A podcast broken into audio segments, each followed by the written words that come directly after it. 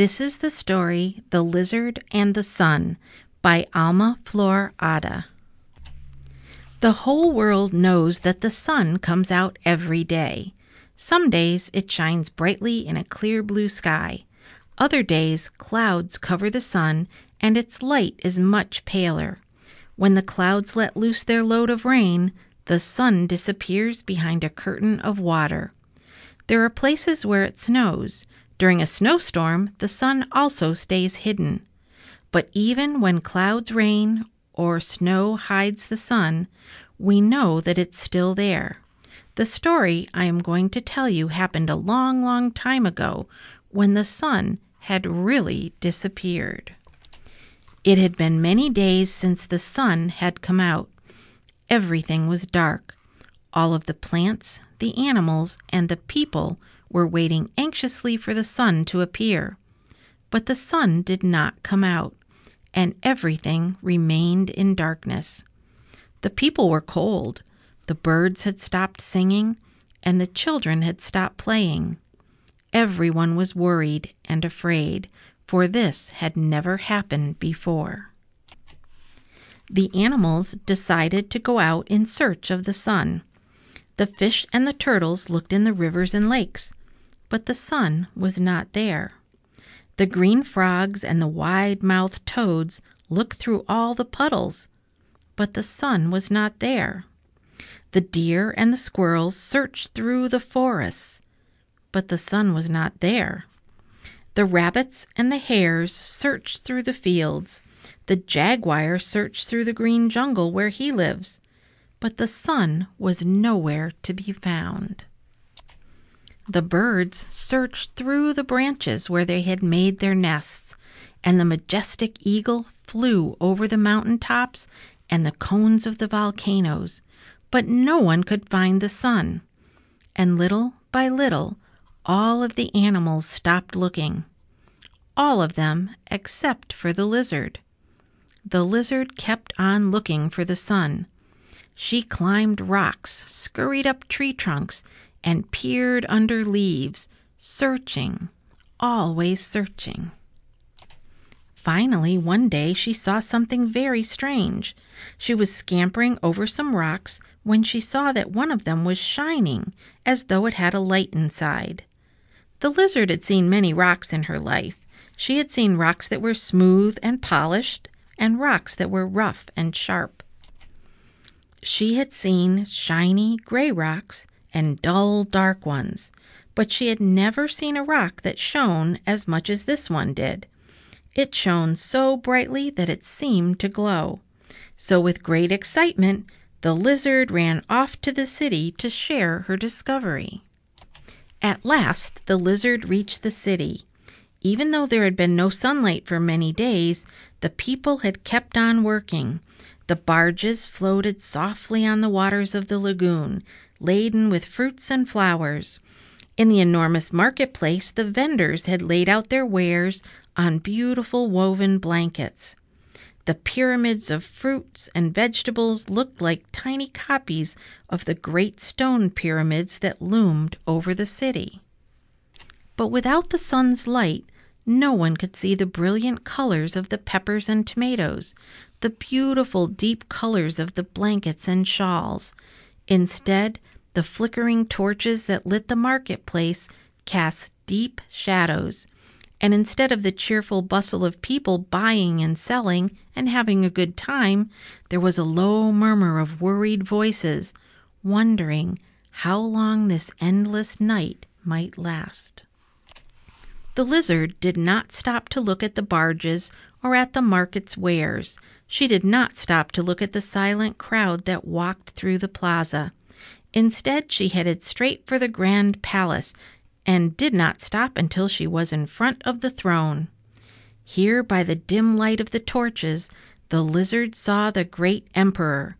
He wore sandals made of gold and a tall crown made of beautiful feathers. Sir, I have seen a rock which shone with a strange light, said the lizard. Move the rock so you can see why it shines, ordered the emperor. The lizard did what the emperor had commanded. She returned to where the rock lay and tried to move it. She tried to push it with her two front legs and then with her two hind legs, but the rock did not move. At last the lizard pushed the rock with her whole body, but the rock would not budge. There was nothing left for the lizard to do but go back to the city. She crossed one of the wide bridges, passed by the marketplace, arrived at the grand palace, and went straight to see the emperor. She found him sitting on the same throne, surrounded by the smoke of the torches. I'm very sorry, sir, she said. I did everything I could, but I could not move the rock. The emperor wanted very much to see this glowing rock, so he decided to go back with the lizard. But first he called for the woodpecker. I want you to come with us, the emperor said to the woodpecker. And so the three of them, the emperor, the lizard, and the woodpecker, went to see the glowing rock. When they reached the rock, the emperor said to the woodpecker, I want you to hit that rock hard with your beak. The woodpecker obeyed the emperor. He gave the rock a sharp peck with his strong beak, and the rock split open.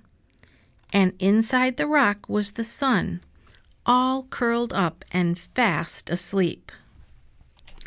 The emperor was very happy to see the sun again. The world had been very cold and dark without him.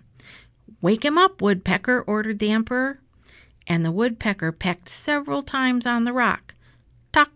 Tock, went the woodpecker's beak as it struck the hard rock. The sun opened one eye, but he immediately closed it again and went right on sleeping. Wake up, sun, said the lizard. All of the animals have been looking for you. But the sun did not answer. He just stretched a bit and went on sleeping. Wake up, sun, said the woodpecker. All of the birds have been waiting for you. But the sun yawned an enormous yawn and kept on sleeping. Get up, sun, said the emperor. The entire city needs you. But the sun just said, Leave me in peace. I want to sleep. The emperor knew that he had to do something. Without the sun, the plants could not grow, and his people would not have any food to eat. Without the sun, the children could not go out to play, the birds could not come out to sing, and the flowers would not bloom. So the emperor said to the sun, Wouldn't you like to see some beautiful dances? I will ask the finest musicians and dancers to play and dance for you. That will help you wake up. Well, if you want me to wake up, ask them to start playing their liveliest music and to keep right on playing and dancing, answered the sun. So the emperor called for the finest dancers and musicians. The dancers, all adorned with beautiful feathers of many colors, danced in the plaza in front of the highest pyramid. The loud, joyful music played on and on, and the sun woke up, climbed to the highest point in the sky, and shone down over everyone, lighting the whole earth. The emperor called for the emerald colored lizard. He put her on the palm of his hand and thanked her for having helped to find the sun. Then he called for the red breasted woodpecker. He asked him to stand on his shoulder and thanked him for having helped to wake the sun. Every year from then on, the emperor organized a great feast with joyful music and beautiful dances so that the sun would never fall asleep again, hidden away inside a rock. And since that day, all lizards love to lie in the sun. They like to remember the day when one of their own found the sun's hiding place and helped bring him back to give light and warmth to everyone. And this concludes our story, The Lizard and the Sun.